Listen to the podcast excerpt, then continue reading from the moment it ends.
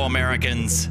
This is the Urbane Cowboys podcast with Josiah Neeley of R Street Institute and Doug McCullough of Lone Star Policy Institute. Good day.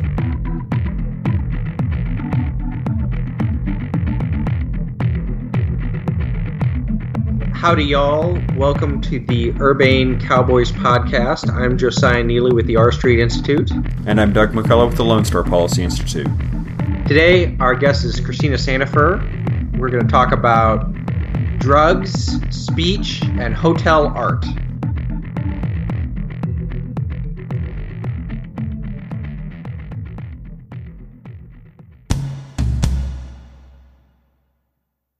Our guest today is Christina Sandefur with the Goldwater Institute. Uh, and we're going to talk about a number of different legal cases that they have been involved in. So, welcome to the program. Hey, thanks for having me. The Goldwater Institute has been instrumental in promoting something called Right to Try. So, let's start there. What is Right to Try? Yeah, you know, Right to Try is a very simple concept. It says that people that face certain death, people who have been diagnosed with a terminal illness, should be able to decide with their doctors whether or not they want to try medicines or treatments that could prolong their life or even save their lives, but haven't yet been fully approved by the Federal Food and Drug Administration. Uh, the FDA is in charge of approving drugs and treatments for market, and it's a very, very lengthy approval process. In fact, it can take on average about 15 years before a potentially life saving drug uh, is conceived and then goes all the way through the testing process and is approved by the government for market. And in our opinion, it, it was absolutely unacceptable that thousands of Americans every year suffer and die without being able to try some of these treatments that have passed basic safety testing that, that, that are being given to people in FDA clinical trials, uh, but but are still out of reach for for many terminal Americans. And so, for, we thought that it was a fundamental right, the right to try to save your own life, and that's what the right to try is all about.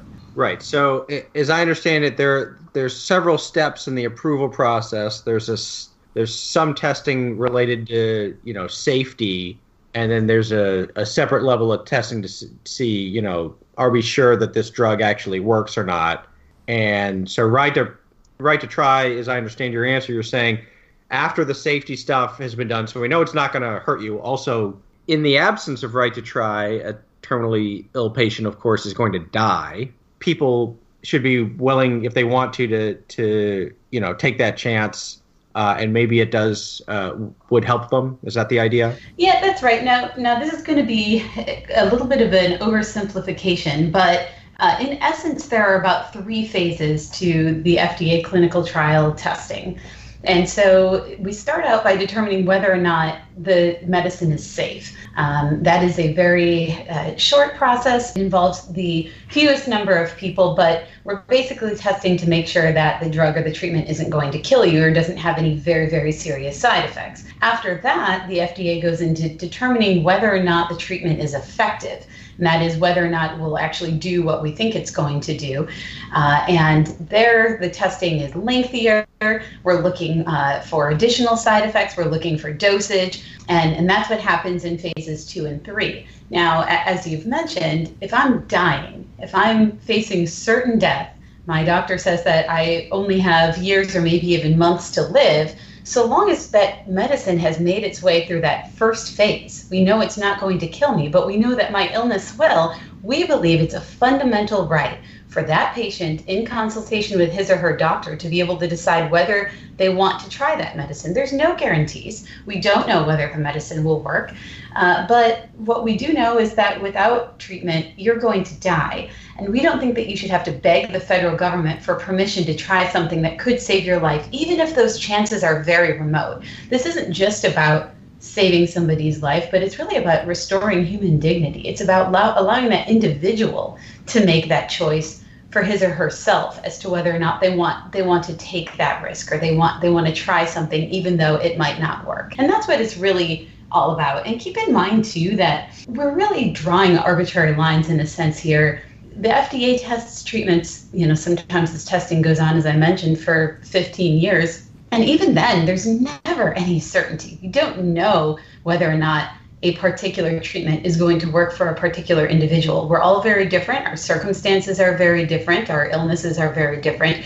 And so, really, for any of us, we're just we're just trying without any certainty. Um, what we're saying is that if these treatments, if the government is going to allow these treatments to be given to individuals in a clinical trial setting, they ought to allow all dying individuals the same opportunity to try to save their own life. So is this is this primarily a federal issue or is this also a state issue? Yeah, you know, it's it's funny. In the case of Right to Try, it really became a little bit of both. Now, as most of your listeners will probably know, the Federal Food and Drug Administration they oversee the final market approval of drugs. That is a federal law. And so, of course, in most cases, federal law is supreme, and there's not a whole lot that states can do. The Goldwater Institute, though, when we crafted Right to Try, we decided to take the fight to the states. And the reason why is because for basically half a century, patients, policymakers, lawmakers across the country have been trying to scale back on uh, the FDA, these FDA regulations, so that dying patients would be able to get access to drugs that could help them. This has been this is not just a problem that the Goldwater Institute um, realized over the last couple of years. This is something that that people have been trying to affect change for decades. But as we all know, the wheels of justice turn slowly in Washington D.C., and it's been very, very difficult to get the FDA or Congress to do anything about this issue. So at the Goldwater Institute, we, we really focus on the power of the states because, in our opinion, our founding fathers gave us not just a federal constitution, but also the constitutions of the states. And the job of the states is to step in and protect their citizens when the federal government fails to do so. And again, this issue is about a fundamental right, perhaps one of the most fundamental rights of all the right to try to save your own life. And we believe that the federal government and the FDA specifically is violating this fundamental right when it tells you that you cannot try a medicine that has already been deemed safe by the FDA and that could help you save your own life. So we created this reform at the state level. And again, the, form, the reform is really simple. It says once a drug has passed basic safety testing, you can work with your doctor to determine whether you want to try it if you have a terminal illness, even if it isn't yet fully approved by the FDA. Now, if at any point throughout that approval process the drug is pulled by the FDA, if the FDA determines that it's not effective or finds some additional safety risks or things like that, uh, and that drug is no longer available to patients in clinical trials, then it's no longer available through Right to Try. Uh, so it's really just an equitable measure. We started that out as, as a state reform, and actually, just a little bit over four years ago, Colorado became the first state to pass that law and to protect the citizens uh, of Colorado's right to try to save their own lives. In just over four years, 42 states, almost every single state in the country, passed right to try laws. And, and these reforms were not Republican reforms or Democrat reforms, these were broadly bipartisan reforms. Many states um, had unanimous or near unanimous support. It wasn't about partisanship, it wasn't about politics, it was really just about people and principles.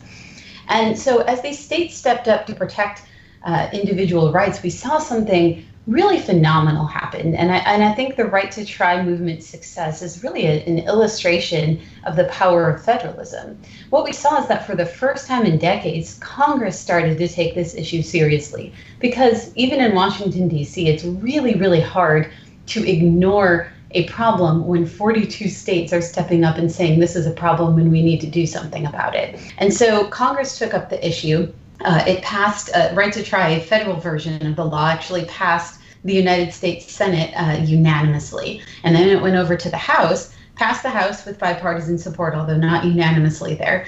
And then earlier this year, President Trump signed right to try into law, and it is now federal law and the law of the land. And so I think that not only is this important from a fundamental rights perspective and a patient's rights perspective, but it's it's a really important illustration of the power of the states. If you can't get something done in Washington D.C., then maybe you know the solution to Washington's problems isn't always in Washington. We can look to the states. The states can step up. They can protect people's rights, and they can drive power. Uh, they can drive reform rather in Washington D.C.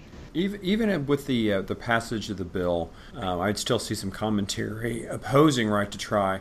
What I'm a little surprised by the controversy. What what even is the argument against right to try? Yeah, you know, it, it is surprising. Um, the argument against right to try comes primarily from uh, people who are work in the bioethics field. Um, and so they're university professors and academics. And in their opinion, anything that goes outside of the FDA system, anything that doesn't get the government's uh, blessing uh, of approval, is it really should not be done. Uh, they believe that patients shouldn't be able to make their own choices, especially when they're facing a terminal illness and one of the main reasons they give for that is because they say that right to try would be false hope.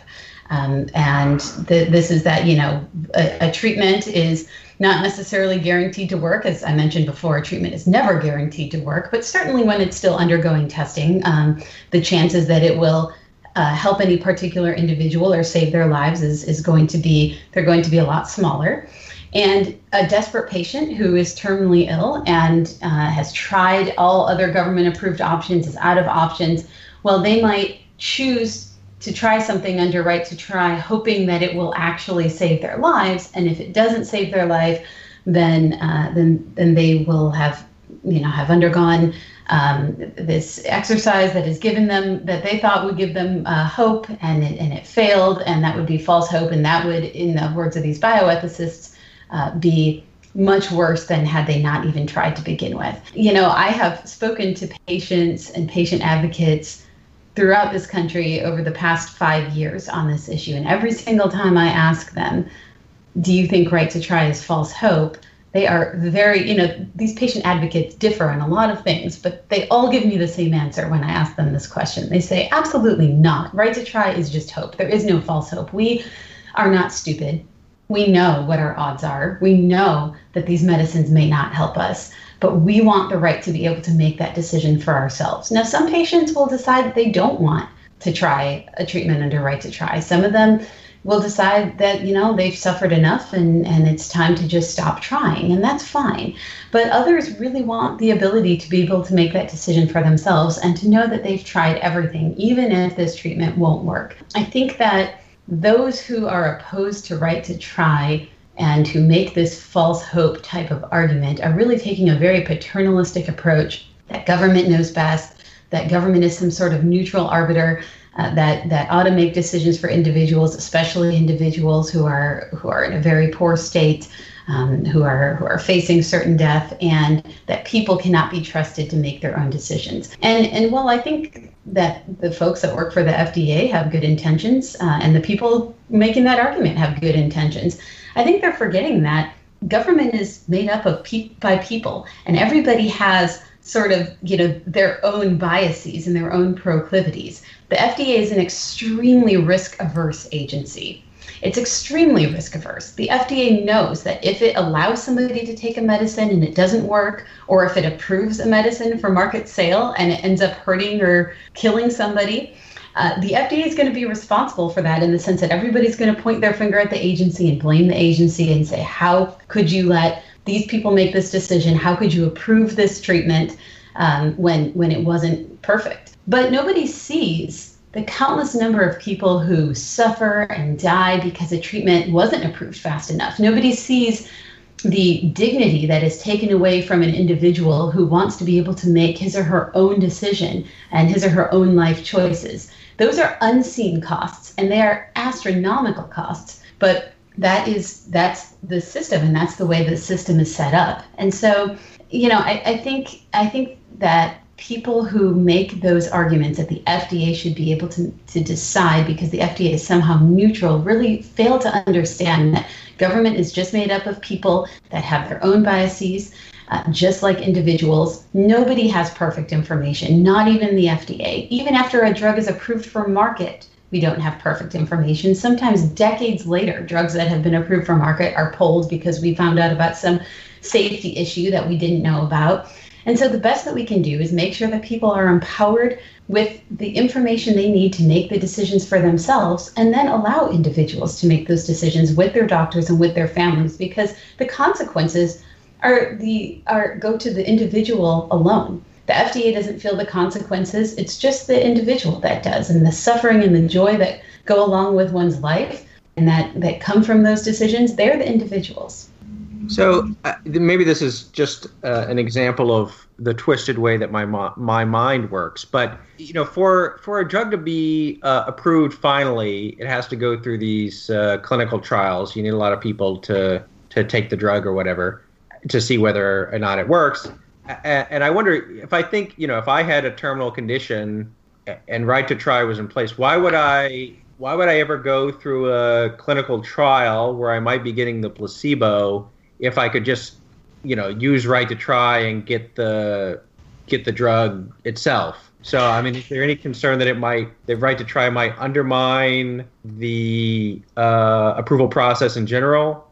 Yeah, so to answer your question specifically, right to try actually, the, the federal law actually has a provision for that built in to make sure that we're not pulling people away from clinical trials. So, right to try is only available to terminally ill patients if they could not get into a clinical trial um, and have otherwise exhausted their government approved options. And that was specifically put into the law to address the concerns that you're voicing right now that, well, if people have an option to try a medicine without having to go through a clinical trial, they might choose to do that, in which case we may not have anyone go through a clinical trial.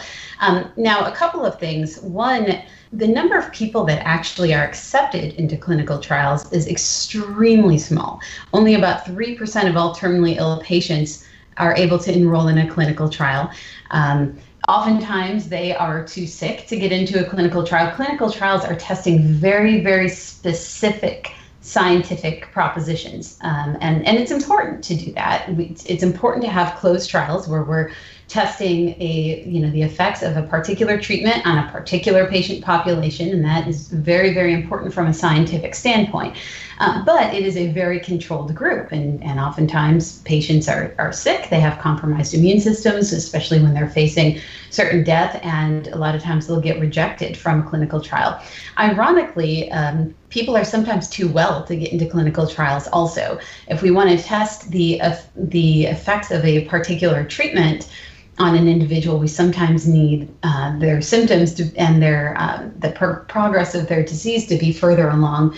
And so sometimes people are rejected from clinical trials for being too healthy, uh, which is of course extremely cruel when you think about it. Again, it may be scientifically sound, but uh, in reality, that means that, that a patient may be able to take a treatment that could help them and could slow or stop the progression of a terminal illness. But because they're not able to get access to that medication early enough, that illness would could progress and, and it could be too late.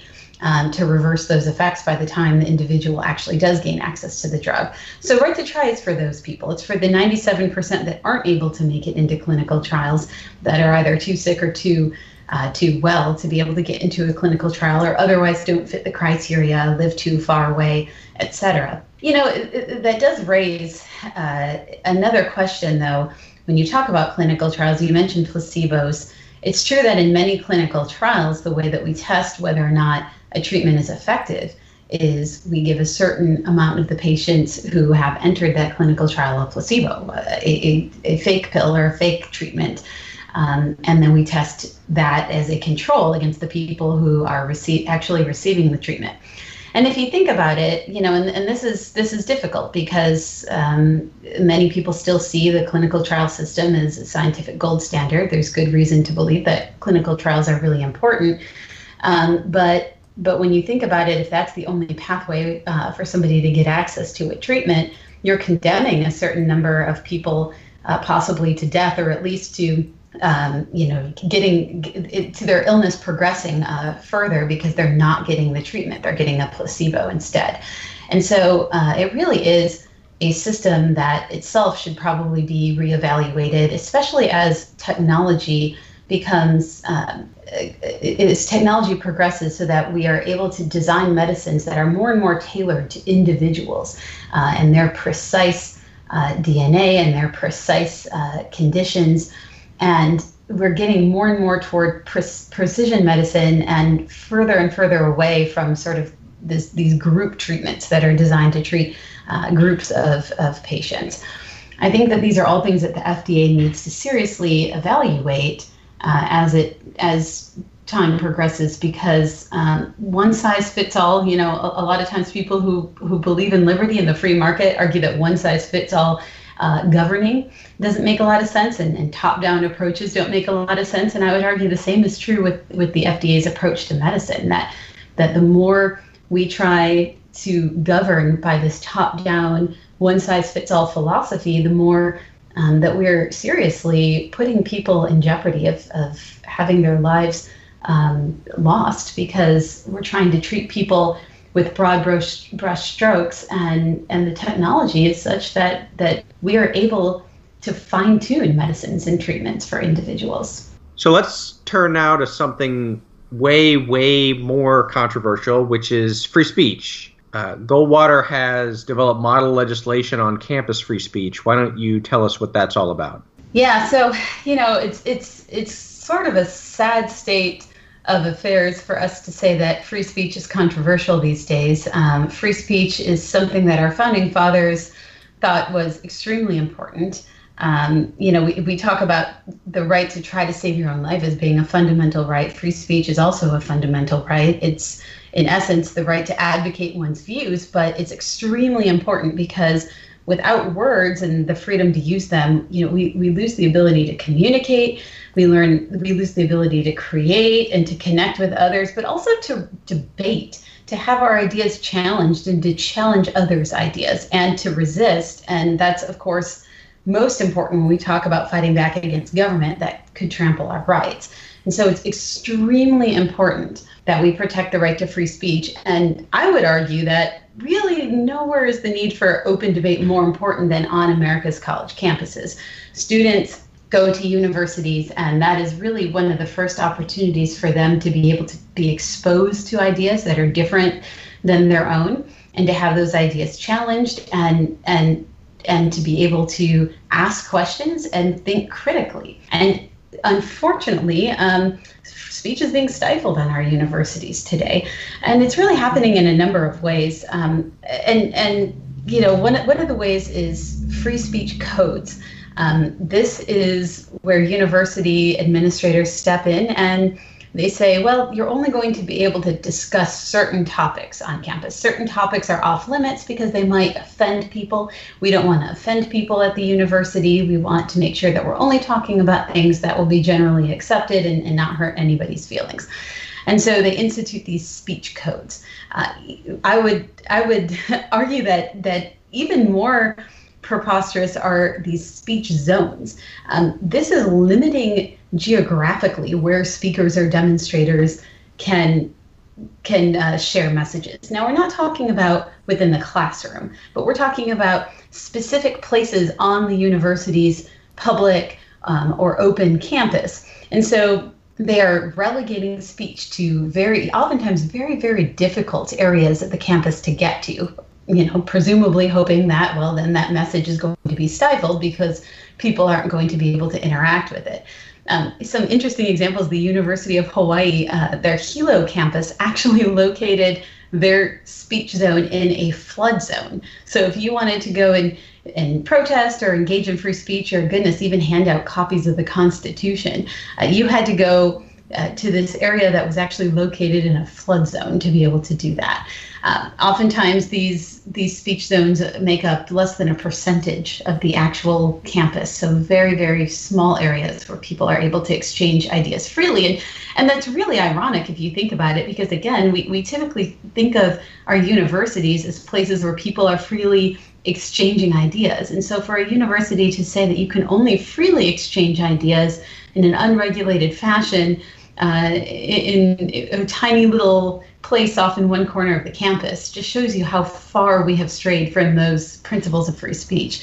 Uh, sometimes we hear about security fees. These are fees that are based on the content of a speaker that the university will charge a club that's inviting that speaker before that speaker is allowed to come.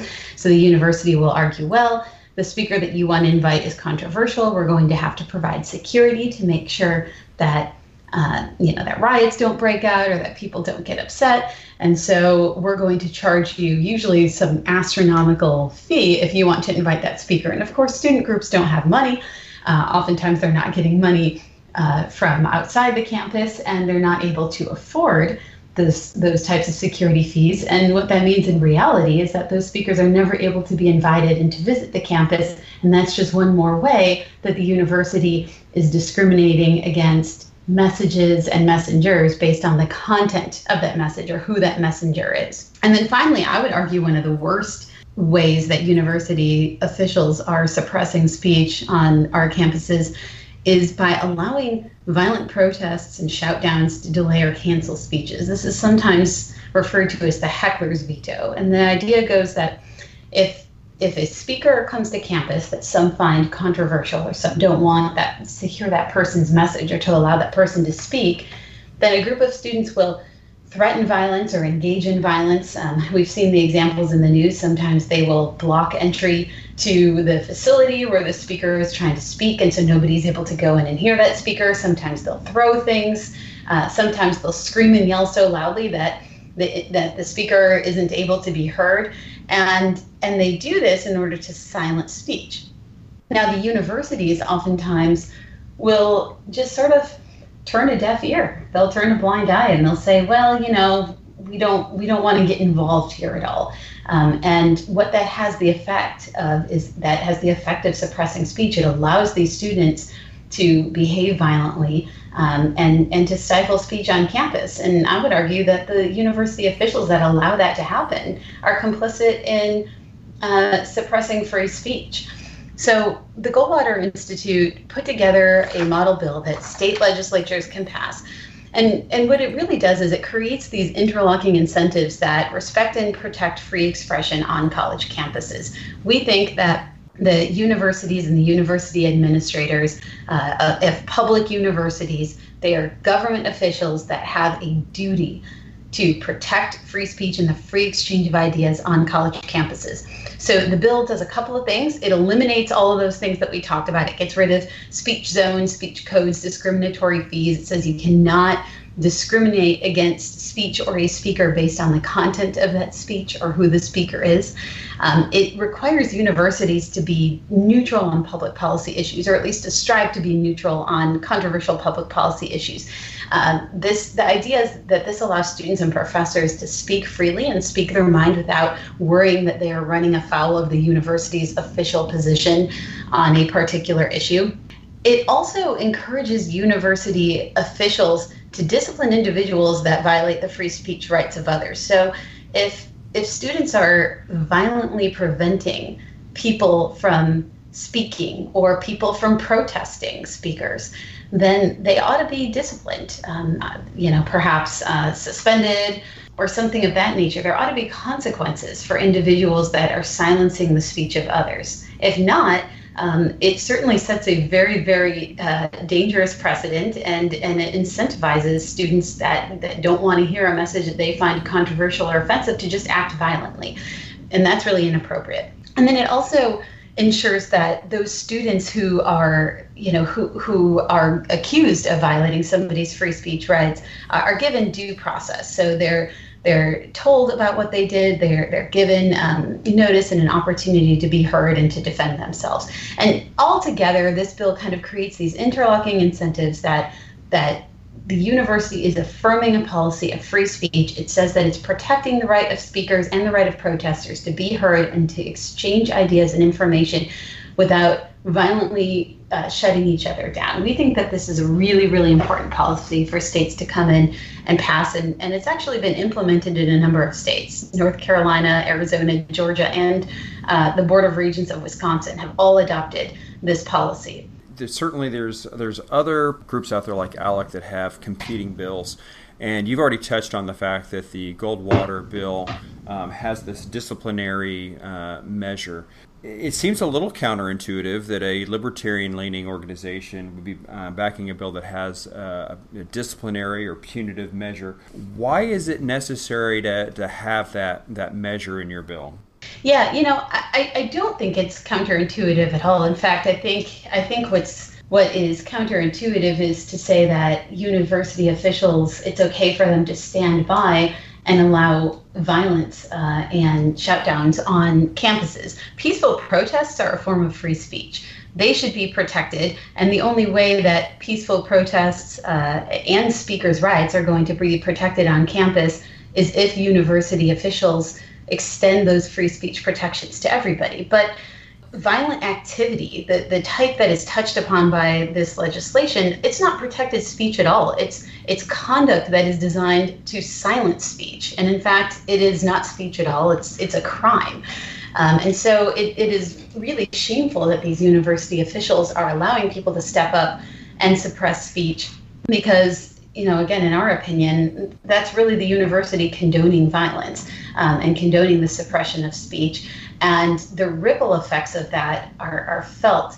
Um, it only takes one time, really, for a speaker to come to campus who might be controversial uh, and to have students engage in violence or to have students prohibit somebody um, from speaking or uh, to have protesters uh, stop individuals from being able to go into the facility and, and hear the message. All it takes is that one time and the university refusing to do anything about it. Um, and and after that then students get the message or or non-students or other protesters get the message that well all we have to do is threaten violence or act violently uh, and we're able to suppress speech. And and then nobody is going to be invited who might be perceived as controversial to a campus. And students are not going to have um, the ability to hear from speakers that they and hear viewpoints that they otherwise wouldn't have heard. And so that's why this is really important. Um, we actually are seeing that that that these provisions that hold people accountable for violating other speech rights are already having the desired effect. Um, I mentioned the University of Wisconsin, the Board of Regents adopted um, this uh, uh, adopted uh, a policy that's based on the Goldwater Institute's policy. At the University of Wisconsin Madison, a student group invited Katie Pavlich to come speak at the university, and you know she is a political commentator and, and a Second uh, Amendment uh, rights advocate, and so her message is was perceived as being controversial. And there was a group of students that originally had planned to pre- physically prevent people from being able to get into the venue to hear Katie. Um, they planned to uh, engage in violent acts in order to ensure that her message would not be heard and people would not be able to hear her. Uh, but then the university, uh, then the board of regents adopted this policy that said, no, you know, there are going to be consequences for people who act violently and suppress speech. And so those students decided and said to stand outside, right outside of the venue where Katie was speaking. Um, they protested, and they protested uh, quite seriously. You can you can Google the the incident, and and you can see the protests online. They had a, a very very strong message, um, but this that message got to be heard, and so did Katie Pavlich's message, and and it worked out really well. And those students attribute their decision to protest outside of the venue rather than to silence Ms. Pavlich um, to the the policy that the Board of Regents had put in place that there would be consequences for students who silence speech, and so. Uh, Katie Pavlich got to speak, the protesters got to speak, and the students got to hear both. They got to hear the protesters and understand um, their message, and they got to hear Katie Pavlich. And then, with all armed with all of that information, they got to make a decision for themselves. That is what um, it, that is what the ideal situation is on, on a university campus, and, and that's what we're hoping um, that these policies and that these that that this bill uh, will create is a system where everybody feels protected, where everybody feels that um, so long as they're not being violent, um, that their speech will be heard, uh, and that people can be exposed to a variety of ideas and make those decisions for themselves. Talk a little bit about the, the, the due process mechanisms themselves. How do those mechanisms prevent the, the school administrators from using these disciplinary measures to silence speech? Yeah, well, and that's why the, the due process protections are so important. Um, and, and to be clear, nothing in uh, either the model policy or the policies that have been adopted in these states give administrators any more power than they already have. Administrators already have the power, of course, to discipline people on their campuses. They already, they also already have the authority um, to uh, declare policies in favor of free speech and to, to create campus-wide, not not small speech zones off in one corner of campus, but campus-wide speech zones where speech is protected. Uh, the problem is the administrators have failed to do that. They have failed to protect free speech, um, and and in some cases they have failed to follow uh, due process protections. And so this law is only making sure that administrators do their jobs. It's not giving them any additional powers. In fact, the due process protections are actually making sure that administrators don't abuse their powers. So uh, there are a couple of things, and again, our our policy is a model policy. Um, the states that have adopted this policy um, have you know they have the freedom to be able to adjust as they see fit. But if a person is accused of violating somebody's free speech rights, and um, they, you know, they're accused of engaging in violence in order to suppress speech, and they are facing punishment, they're given notice um, that they, you know, that, that they are being accused of doing that. They're giving an opportunity to be heard.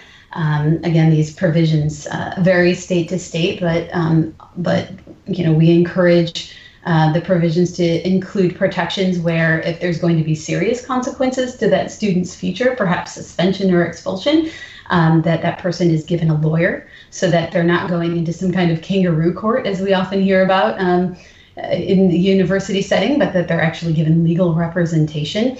And so the, the due process protections act in a way where um, the university administrators better have evidence and they better be treating these students fairly if they're going to uh, face consequences. Otherwise, um, the, you know, the university is not going to get away with being able to punish these students. And so this the system that we're setting up is a lot more like a legal system with protections for these individuals' rights.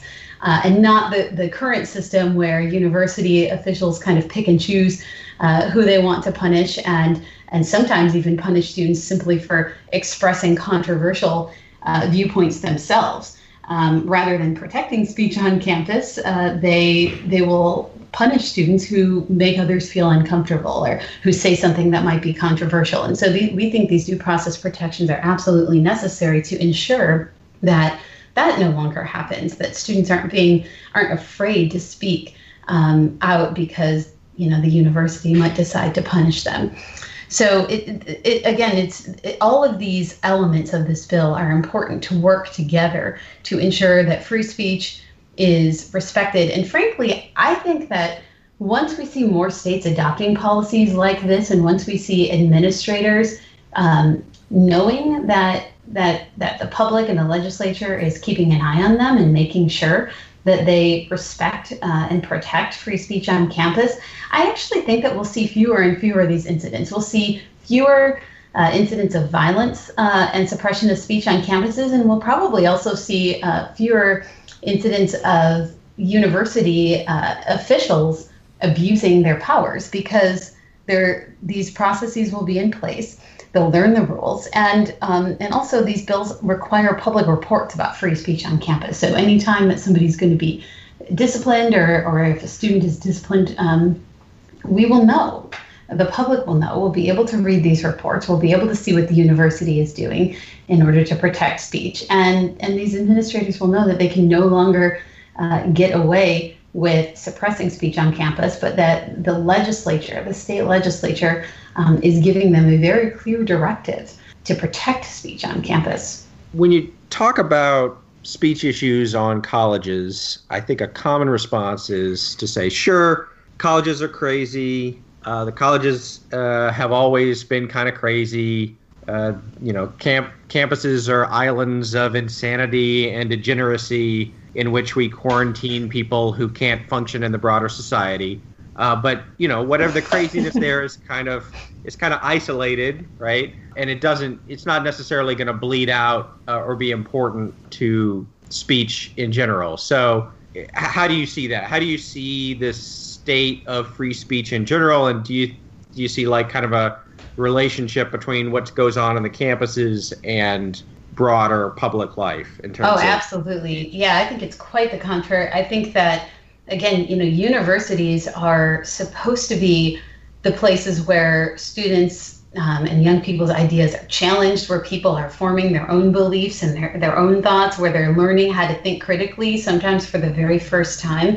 And, and so I think it's absolutely imperative um, that that not only that free speech is protected on college campuses, but that but the notion of free speech that that people know that they can't be sheltered from ideas um, or that you know ideas are not going to be silenced simply because uh, they might be controversial but quite the opposite. And i think that if we that college campuses are critical because if we stifle speech at the college level people will never be exposed to ideas with which they disagree um, and if they and if they get the impression that it's okay to stifle the speech of others simply because uh, we don't like what that person is saying, uh, that sets individuals up uh, for for a lifetime of um, that exact practice. And I think that that you know we already see the consequences of this spilling out into civil society generally. Um, we see uh, people um, who do not like uh, a particular message or messenger rather than than arguing um, and constructively criticizing that particular message. We see people getting violent. Um, certainly, violent protests are are not uh, limited just to college campuses. Um, so we see people meeting speech with violence, and you know, acad- this is not um, an academic exercise. Oftentimes uh, we hear people, enemies of free speech, um, say specifically that speech itself, that, that speech with which one disagrees, can be violence. They equate speech with violence. They say speech that makes me upset, speech that is abhorrent, is actually a violent act in and of itself. And so, therefore, it is justified to meet and suppress that speech with physical violence. Uh, that is a very, very dangerous proposition. Speech is is not violence, um, and but those who equate speech with violence or certain speech with violence are using that as a justification to act violently, which of course is a is a violation of another person's rights.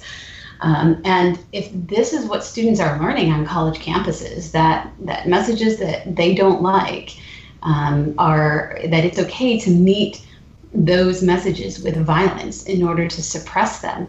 Um, that is setting us up for a very, very dangerous future.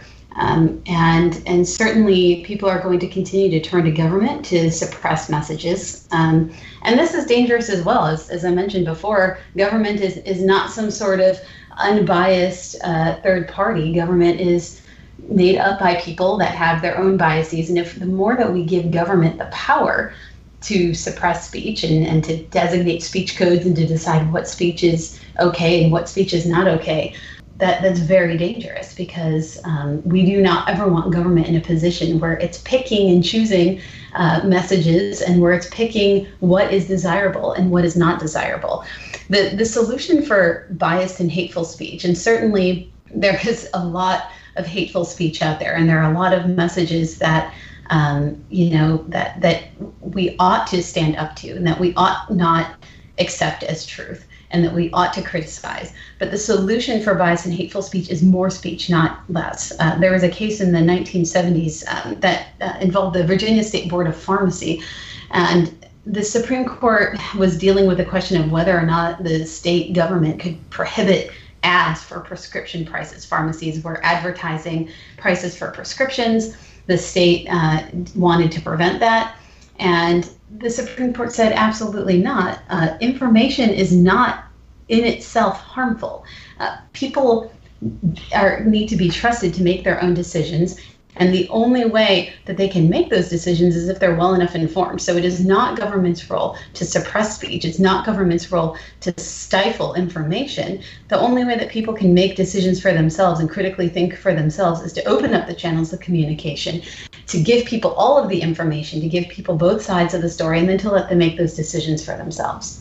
I'd, I'd love to take the time to go through some other uh, some other cases like Masterpiece Cake Shop and maybe the deplatforming of uh, Alex Jones, but um, we want to talk to you a little bit about property rights. That's another area of your focus. Tell us a little bit about your work on property rights. Property rights, uh, sadly, I, I think most people regardless of how they feel about the state of free speech, most people recognize that as an important right. Uh, sadly, these days, I don't think the same is true about property rights. Property rights uh, are perhaps our most fundamental of all rights because they're the guardian of all other rights. Our founding fathers uh, chose to mention property rights in the Constitution more than any other right, and they did that because they knew that if we didn't have the right to own ourselves and to own property, then we really couldn't exercise any of our other rights. You can't exercise your right to free speech if you're not allowed to own a printing press, and you can't exercise your right to freedom of religion if you're not allowed to own a church. And so, again, property rights are fundamental. Um, they're they're what uh, we refer to as the cornerstone of liberty in, in a book that I co-authored um, with my husband Timothy Sandefur. Again, because they are the guardian of all other rights. And yet today, um, decades of very very bad court decisions have relegated property rights uh, really to second class status we no longer have a presumption that you should be free to own property and use it as you see fit so long as you're not harming someone else.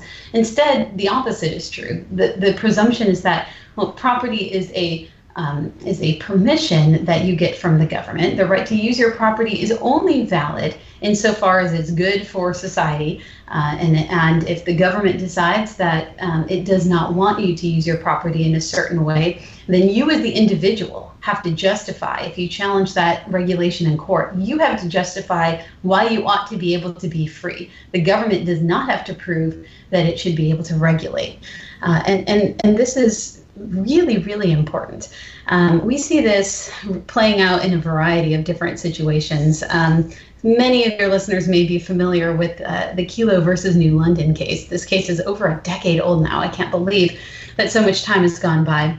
But that was sort of the culmination of um, the the government's abuse of its eminent domain power. The Constitution gives the government the power of eminent domain. It says that it can take private property in very limited circumstances. Uh, it can take private property if there is a public use, um, and if that property is going to be taken to be put to a public use, then the government has to compensate private property owners for taking that property. Um, that power had been exploited and broadened uh, again till it culminated in the Kelo case, where officials in Connecticut decided that they wanted to take private property from middle class individuals, um, take away their homes, and give it away for a private redevelopment project where um, the state would put together, uh, would, would wipe out those homes, would knock them all down, and would replace it with high rise condos and fancy shopping areas and restaurants in hopes that it would attract the company Pfizer to the area.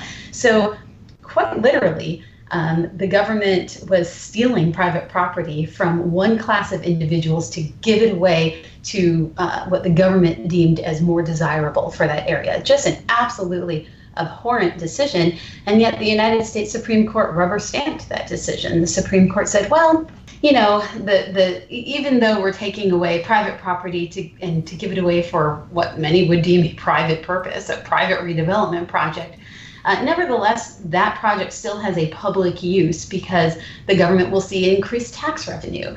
Um, if we take away property from, from people who are lower middle class and give it away to wealthy people, the government will get more tax revenue. And also, um, hopefully, these companies coming in will create jobs.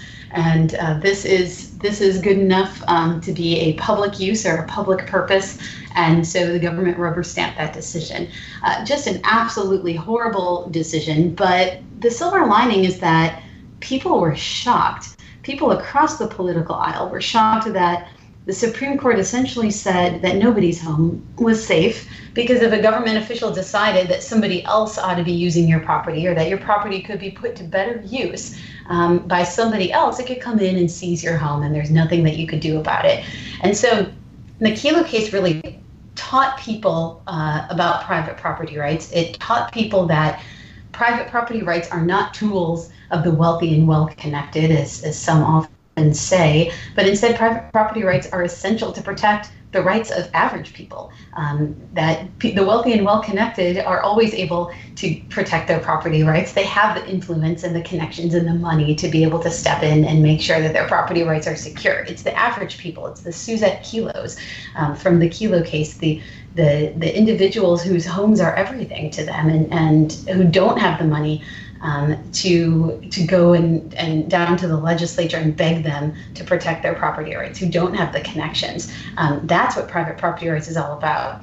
So a number of uh, people uh, across the political aisle went to their state legislatures and they passed laws uh, that made sure that this type of eminent domain abuse would not occur in the future. And what those state laws vary from state to state, but almost every state has one.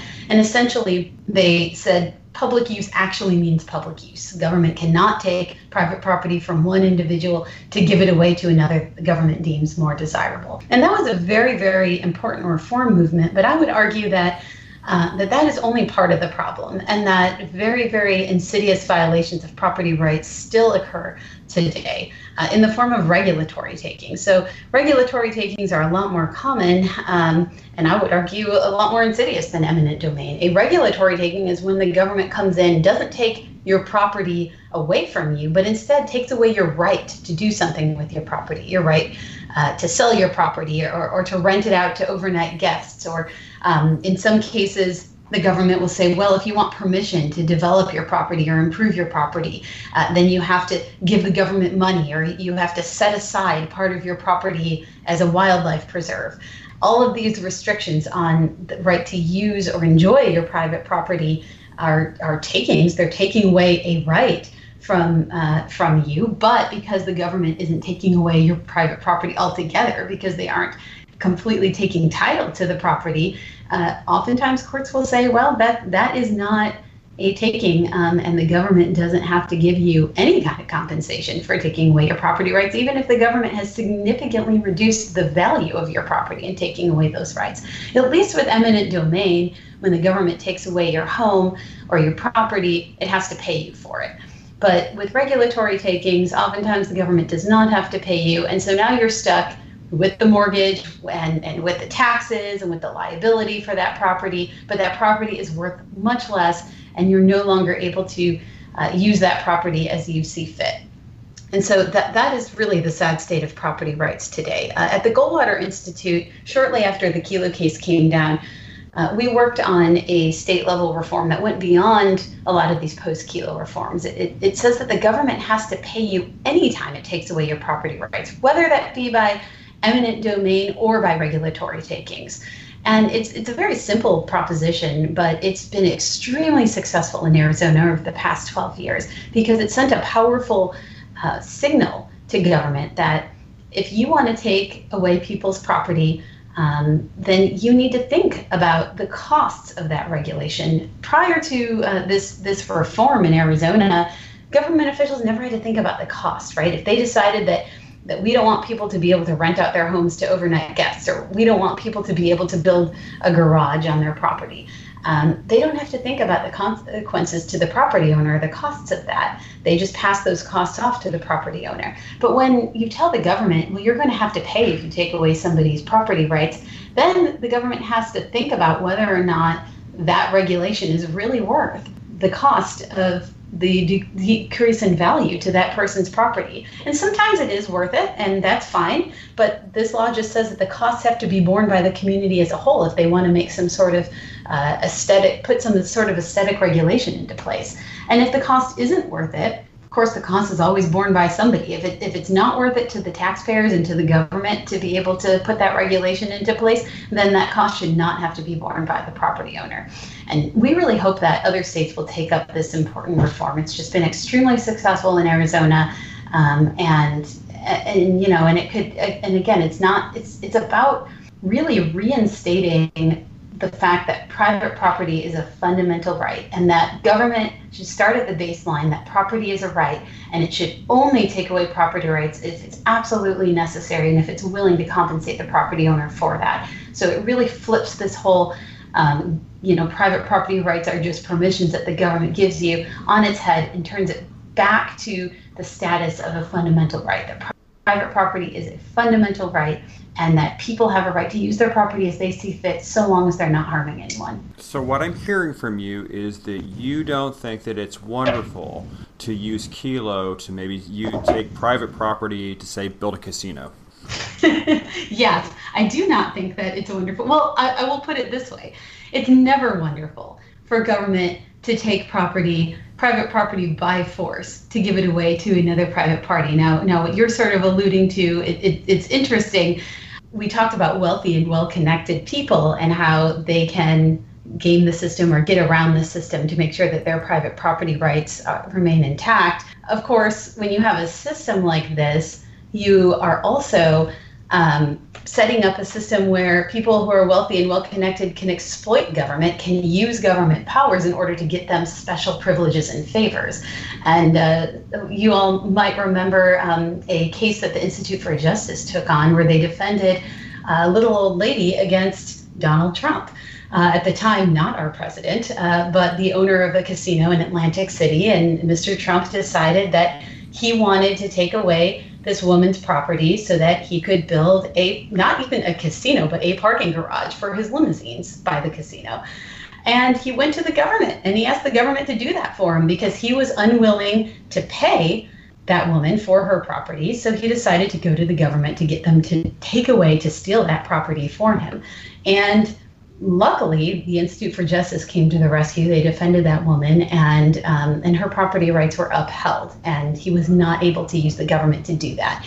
Um, but that just shows you that, again, that you know, property rights are important for the rest of us. It, the, it, when we fail to respect property rights, uh, it it harms people who don't have those types of connections, and it encourages big businesses. It encourages wealthy individuals to work in conjunction with government, to collude with government in order to take away the rights of people who don't necessarily have the means or the ability to defend themselves. And and you know, as wonderful as the Goldwater Institute and the Institute for Justice and the Pacific Legal Foundation and and uh, all of the groups out there that litigate to defend people's private property rights are, there just simply aren't enough of us to go around. And most people, if they're not able to get that type of public interest help, they're just not able to afford attorneys to fight City Hall and to fight wealthy businessmen who um, who use the government's coercive powers to take away people's rights. And that's why it's so important to have to ensure that the Constitution means something and to pass these state reforms to reiterate that the Constitution means something and that private property rights are, in fact, essential so that government officials know the rules of the game going in and don't exploit them. So I've been very impressed with uh, the work that you do at Goldwater, but one thing that I really don't quite understand is um, you seem to take a lot of pictures of hotel paintings. What's that about? so to clarify for your listeners, that is not in conjunction with my role at the Goldwater Institute. The Goldwater Institute takes no position on hotel paintings, uh, but in in my role uh, as executive vice president at the Goldwater Institute, I I do a lot of traveling because the Goldwater Institute believes in the powers of federalism and. Uh, and we work in states across the country in order to protect people's rights, which means that I'm often sent to states across the country to do just that. And one thing that I noticed, you know, especially when you're in a public interest organization, you're staying at whatever hotel uh, Priceline finds you, and I noticed that there's a lot of really odd art. Uh, on the walls uh, in hotels. Um, some of it, I would I would say it's a stretch to call it art. Um, and so I, I, decided to start taking pictures uh, and and putting them on Instagram of, of this hotel art. And so it, the funny thing is, you can tell you've been traveling too much when you start to see the same pictures show up in the feed over and over again. But so yeah, I take pictures of hotel art. I put them up on Instagram. I, I usually don't include a caption, and and I think it's just kind of funny um, to to take a look at at the different things that people put on the walls in hotel I, in hotels. I think most people don't even notice them, but uh, I notice them a lot, and so I've started doing that on my personal Instagram. You know, the goal is to uh, is to make a calendar or a coffee book coffee table book or something like that. So maybe I'll send that to y'all for Christmas.